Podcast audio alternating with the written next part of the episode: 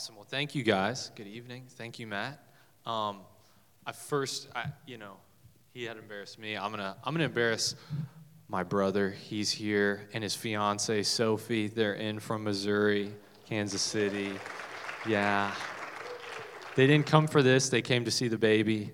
Uh, but they have to sit through this. Luke, though, I've been preaching at him for 27 years. I'm the oldest, so you know how that goes.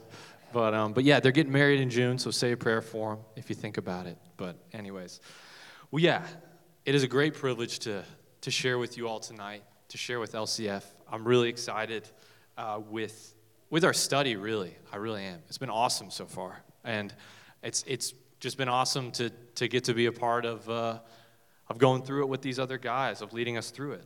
And so, um, as you all probably know, we're still in Ephesians 1 3 through 14. And man, what a, what a rich section of scripture this is. Uh, and I, my hope tonight is just to peel back one more layer of this section. Uh, there's so much there. Um, and, you know, Victor and the Mats were the three Matsketeers, as I like to call them. Okay, sounded better in my head. Um, they have preached deep truths about God from these verses. Uh, and, and I know we could keep coming back to them over and over again. I think we will in the coming weeks and months. Um, but tonight, we're going to look at Jesus Christ, the Son of God, in Ephesians 1. And my hope is that as we move into the later chapters in Ephesians, we'll be equipped to walk purposefully and stand confidently. And so, before we get in, um, Let's, let's pray. Father, we say that you are good, that you are faithful to bring your purposes to completion. Uh, Jesus, we thank you. Uh, we ask you to be with us tonight. We thank you for going to the cross for us. And Holy Spirit, uh, we ask that you would inhabit the word tonight as you inhabited our praises. And we ask that you would fill us up and be with us during the word and also during our time, uh, our time after as, as we eat together. In the name of the Father, Son, and Holy Spirit, amen. Amen. So uh, tonight, let's, let's jump off from, from verse 10, from Ephesians 1, verse 10. It says, As a plan for the fullness of time, to unite all things in Him, things in heaven and things on earth. In the KJV, it says, gather together. And so we see God's will is to gather together all things, right? To restore relationship, to unite heaven and earth again, to unite God and man again, to unite his creation together again, right?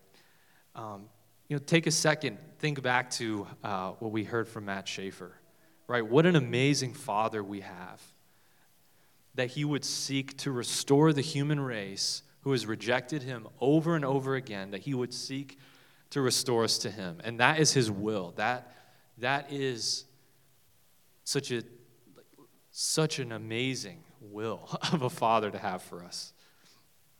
And so, in that, we see that, that the Son is the key to that will. In Christ, God's plan is carried out. We see that over and over in Christ, in Christ, in Christ. And Victor so beautifully illustrated this truth to us last week. He, he shared with us that in Christ, the mystery is revealed. We have redemption, forgiveness, sonship, so much more. We are blessed in Christ so that we can be a blessing to the world, right? And so Victor talked about what we have in Christ, the what what we have in Christ this side of his death and resurrection. But tonight we're going to look more at the how, like how Christ the Son carried out the purposes of the Father. And so a key verse for tonight is Ephesians 3:11. It says, "This was according to the eternal purposes that God has realized in Jesus Christ our Lord." And so we're going to see that God's purposes are realized in Jesus Christ. That is the essence of, of what we're going to look at tonight. So, we're going to look at four ways the Son carries out the purposes of the Father, those four points that I know people love. And then we're going to look at how the church comes alongside Christ in that. Things are even going to get a bit spicy as we talk about predestination. But first, but first, I want to offer an illustration about sonship. Um, so, like Matt said, I have a two year old son named Jack and a one month old daughter named Esther.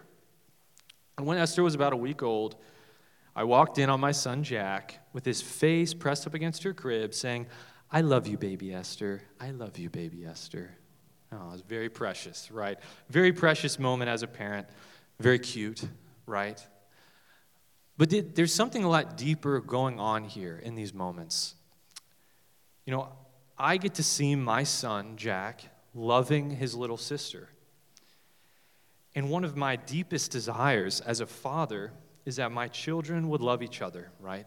That my son would love and protect his little sister, and to see my son reflect the will of his parents towards his sister stirs up pride and love in me, his father.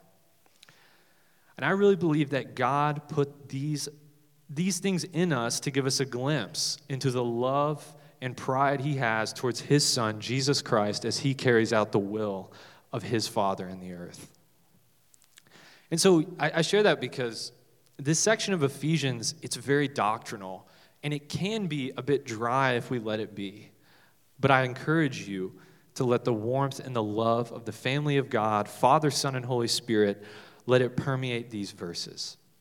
You know, what we're talking about is family in the oldest and highest sense of the word. And it's okay to let that connect with us emotionally. I know there, this is a this is a really an emotional text if we let it be. And so, with that in mind, let's look at how Jesus Christ carries out God's will. Four points, like I said. And so, point number one: Jesus Christ was God's plan before the foundation of the world. Verse four of Ephesians chapter one: Even as He chose us in Him before the foundation of the world and so we see this, this all over the New Testament. Uh, starting in John 17 24, we see that the Father loved Christ before the foundation of the world. Right? That Father Son, that love was there eternally. It's always been there before the foundation of the world. And then we see reaffirmed uh, in 1 Peter 1 18 through 20. It says, We were redeemed by Christ's blood, and he was chosen before the foundation of the world. And then in Revelation 13, Jesus is worshiped as the Lamb who was slain before the foundation of the world.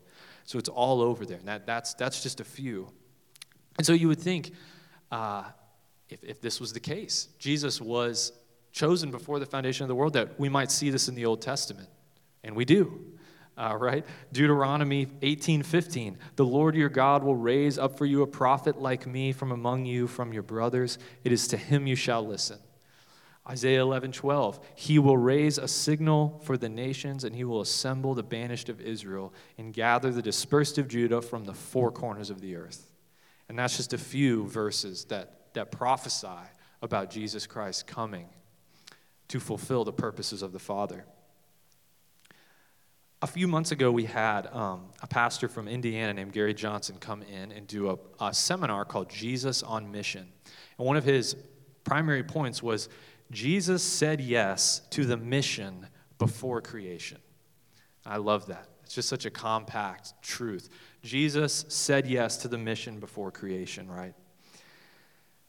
And so, just, uh, I think we just take a second and consider how amazing it is that knowing the cost, Jesus Christ created this world and us to inhabit it. He knew he was going to have to go to the cross and suffer on behalf.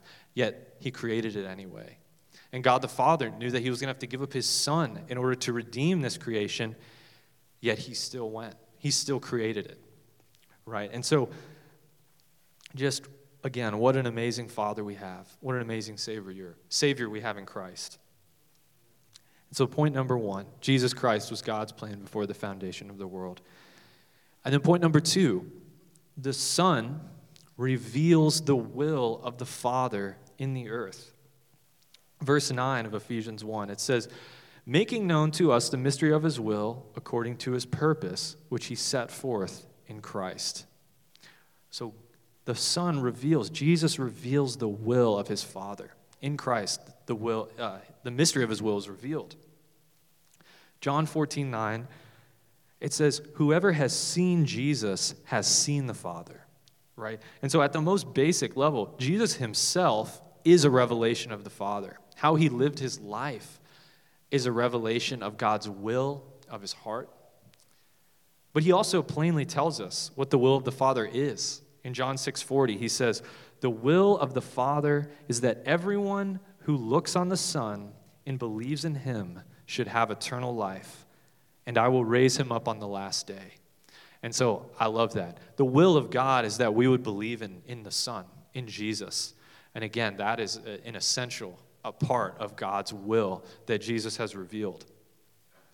But Jesus also reveals God's will for how we would treat each other, for how, for morality, for, for what, what God's law is, his moral law is. And that's really the Sermon on the Mount, right?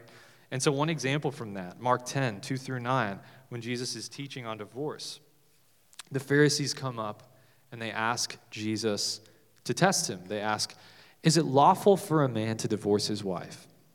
Jesus answered them, What did Moses command you? And they said, Moses allowed a man to write a certificate of divorce and to send her away. And Jesus said to them, Because of your hardness of heart, he wrote you this commandment. But from the beginning of the creation, God made them male and female. Therefore, a man shall leave his father and mother and hold fast to his wife, and the two shall become one flesh. So they are no longer two, but one flesh. What therefore God has joined together, let no man separate. So we see that the Pharisees come and they say, well, you know, God gave us, or Moses gave us this law about divorce. And, and Jesus says, yes.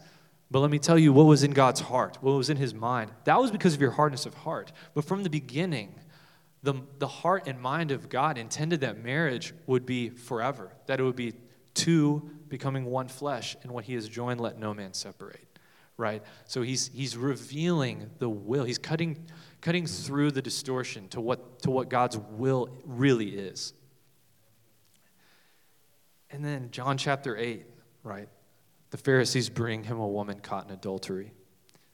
And Jesus says to them, Let him who is without sin among you be first to throw a stone.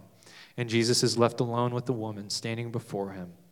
Jesus stood up and said to her, Woman, where are they? Has no one condemned you?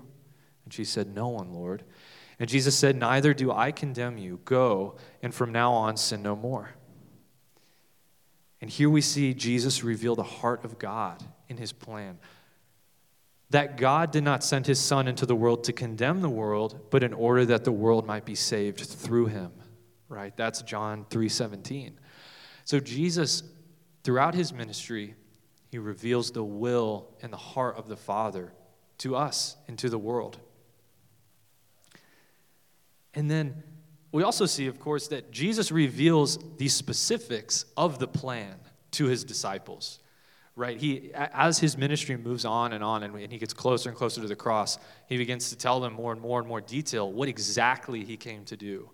Right? He reveals how, how he will save the world, that he must die and be raised on the third day.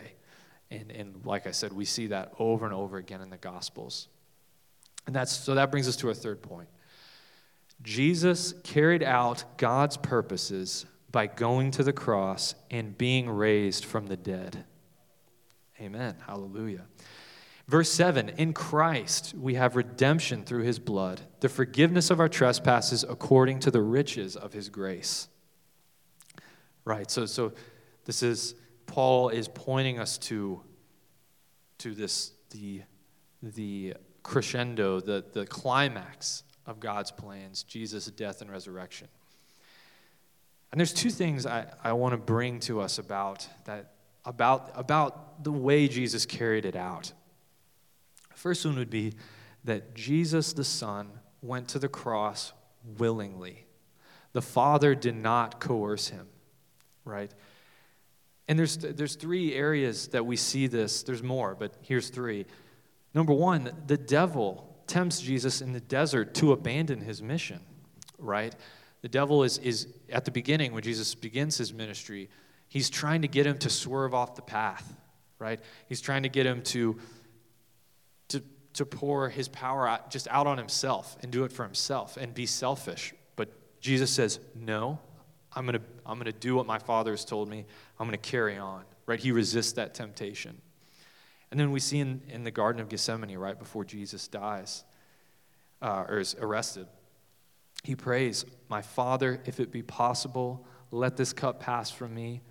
Nevertheless, not as I will, but as you will. And so here we see Jesus choosing to do the will of the Father despite the cost, despite knowing and, and deliberating over what the cost will be. And then in John 10 18, Jesus just says it straight out I lay my life down of my own accord. Right? Just plain and simple. And the number two, Jesus went to the cross lovingly, right? He went to the cross lovingly as the Father loves us, right? Like Father, like Son. Ephesians 5 2, it says, Walk in love as Christ loved us and gave himself up for us. Mark 10 45, the Son of Man came not to be served, but to serve and to give his life as a ransom for many. And then in Jesus' final days, uh, right in Matthew 23, 37 through 39, this is just a few days before he goes to the cross. He's up on a hill looking over Jerusalem, and, he's, and he says this He says, O Jerusalem, Jerusalem, the city that kills the prophets and stones those who are sent to it. How often would I have gathered your children together as a hen gathers her brood under her wings, and you are not willing? Right? That was in Jesus' heart. Oh, I would, I would have gathered your children together, right? And then on the cross, as he's dying, we all know, know this, of course. He says, Father, forgive them, for they know not what they do. Right up to his final breath, Jesus loved us, loved the world that he came to save as he carried out the will of the Father. But of course, the cross is not the end, right? Jesus was raised from the dead, defeating death and sin for all time. John 10 18, I have authority to lay my life down and authority to take it up again. And that he did. Amen. Hallelujah. And so it's important to remember that this was just as much God's purpose in sending Jesus was to resurrect him and defeat death and sin, right? And so I, I just want us to keep that in mind too. And so yeah, therefore because Jesus carried these things out, therefore Christ the Son is seated at the right hand of the Father, ruling and continuing to carry out his will on the earth. Hallelujah. Amen. Amen. And this, this doesn't so much come from uh, Ephesians 1, chapter uh, 3 through 14. It's more later in chapter 1, uh, 19 through 23. It says, What is the immeasurable greatness of God the Father's power toward us who believe according to the working of his great might that he worked in Christ when he raised him from the dead and seated him at his right hand in the heavenly places, far above all rule and authority and power and dominion and above every name that is named, not only in this age, but also in the one to come. And he put all things under his feet and gave him his head over all things to the church, which is his body, the fullness of him who fills all in all. Word of the Lord. Amen. And so I know that this is such an important role of the Son, which is why I wanted to, to include it. It's, it's that Jesus, he didn't die and resurrect and then see you later, back out right? No, he is alive and ruling still. Amen. So Philippians 2 8 through 11, and being found in human form, he humbled himself by becoming obedient to the point of death, even death on a cross. Therefore, God has highly exalted him and bestowed on him the name that is above every name, so that at the name of Jesus every knee should bow in heaven and on earth and under the earth, and every tongue confess that Jesus Christ is Lord to the glory of the Father. Amen. So Jesus is still carrying out the purposes of the Father.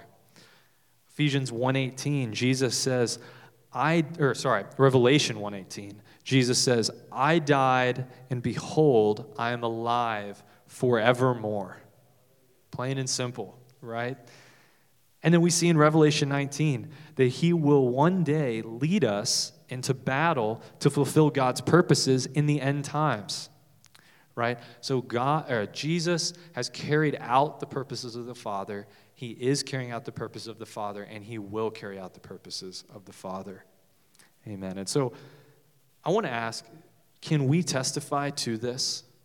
Right? Has Jesus done something for anyone in here tonight? Amen. Right? I know that I would not be the man if it was not for Jesus Christ. And I suppose the earth could not contain the books written about what he has done. Right? Amen. And so there it is. Point number four Christ the Son is seated at the right hand of the Father, ruling and continuing to carry out God's will on the earth. So, again, in summary, God's purposes are realized in Jesus Christ. And so we could, of course, end right here, worship Jesus, go to the potluck. But there is an important piece in our text that we cannot ignore, and that would be the us and the we, right? We've talked about God the Father, we've talked about Christ the Son, but there's the us. He blessed us in Christ, right? He chose us in Christ that we should be holy and blameless. And so who is this us? Who is the we? The church of Jesus Christ is the us, and we are part of God's plan because we are in Christ, right? Because we are in Christ. So he blesses us, he chooses us, he predestined us through Christ. In verse 5, it says that. And predestination comes up a few times in this passage, and it is painting, it really is painting a beautiful picture but first, let's address some confusion surrounding predestination. And so, just to, to, kick it off, a basic definition of the Greek word here that's translated as predestination is just to mark out beforehand or to determine before. That's from the Strongs. And so, I bring this up because our Reformed brothers and sisters point to this portion of Ephesians as evidence for their view of predestination. And my hope is that as we walk through God's plan in Ephesians 1 together, that we will walk away with a biblical understanding of predestination. But first, let's read the Reformed theology's view of predestination. And so these are John Calvin's words. We call predestination God's eternal decree by which he compacted with himself what he willed to become of each man. For all are not created in equal condition. Rather, eternal life is foreordained for some, eternal damnation for others. Therefore, as any man has been created to one or the other of these ends, we speak of him as predestined to life or to death. Oof. So, we reject this view for many reasons, but here's just a few verses that show it is incompatible with Scripture. Uh, 1 Timothy 2 4 tells us that God desires all would be saved. Just plain and simple. 2 Corinthians 5.15 tells us that Christ died for all. Uh, but, but, you know, that's all I really want to talk about with that. It, just zooming out, you know, looking at Ephesians, back to Ephesians, you know, John Calvin's view of predestination, it's just not really what Ephesians 1 3 through 14 is talking about. You know, Paul is not giving a theory for how individuals are saved. And, and oh, I think a simple way to see this is just is there any I in me in this section? It's us and we, right? Us and we. You know, rather, in Ephesians 1, predestination means the church has been a part of God's plan since before time. We were predestined to be sons and daughters of the living God, right? God chose us in Christ before the foundation of the world. And that means that when we repent, put our faith in Jesus, we are now located in Christ, right? We are now located in Christ. We are part of his bride. We are one flesh with Christ the bridegroom. We are his body. He is our head. We are in Christ, right? That is central. God predestined that the church would be adopted back into his family before creation, he predestined that, and it was to be through Jesus Christ. Before time, God even predestined that we would share in Christ's inheritance. Romans 8:29 says, "For those whom he foreknew, he also predestined to be conformed to the image of his son." Right? You know, so earthly fathers, right? We have ideas of what our sons will be. In the summertime, you can go down to Veterans Park, watch a little league game or two. Uh, you're bound to see a dad who just so badly wants his son to be that star pitcher or that first baseman, right? But the kid is just not an athlete. He's more marching band material, you know? But the facts are, we cannot will our children to be in the NFL or the MLB or to go to Harvard or whatever it is we dream for them. But not so with God, right? Not so with God. When we say yes to God and are adopted back into His family, our destiny is sure, it is guaranteed. We will be perfected into the image of Jesus Christ, our head. That is a fact. That is guaranteed. And so I, I want us to rest here for just a second because I think there's a few ruts that we can find ourselves in related to this. And so the first rut would be sometimes uh, we won't let our earthly dreams die, right? I remember uh, I was in when I was in fifth grade. My parents they finally let me play tackle football. I'd been begging them, but they wouldn't because they were afraid I got hurt. And then they finally said yes. I was excited. I ran up to my friend Dominic Baber, and he was like one of the best athletes in our class. Okay, he had been playing football for a while. He was awesome. And I was like, Dominic, Dominic, I'm playing football next year. Maybe we'll be on the same team. And he just started laughing. He just started cracking up. and I was like, kind of taken aback. I was like, all right, what's so funny? And he said, Dan, like, look, I'm just trying to picture you playing tackle football and it just doesn't fit. I just, they're just hilarious to me. And I was like, woof, right? Um, I went on to play football that year, and after the season was over, I realized Dominic was right. He was 100% right. Yep, was not for me. Uh, but, you know, seriously though, you know, I really experienced freedom in that, realizing that that wasn't me. That wasn't, that wasn't a dream that was going to work out for me, right? And, you know, our culture preaches to us as children, right? You can be whatever you put your mind to. The sky's the limit, you know, blah, blah, blah. And, you know, I think it can really, I, I really think it can create a crisis in our lives when we realize that that's just a lie. It's not true, right? But we know that in Christ, the seed that dies ends up bearing much fruit.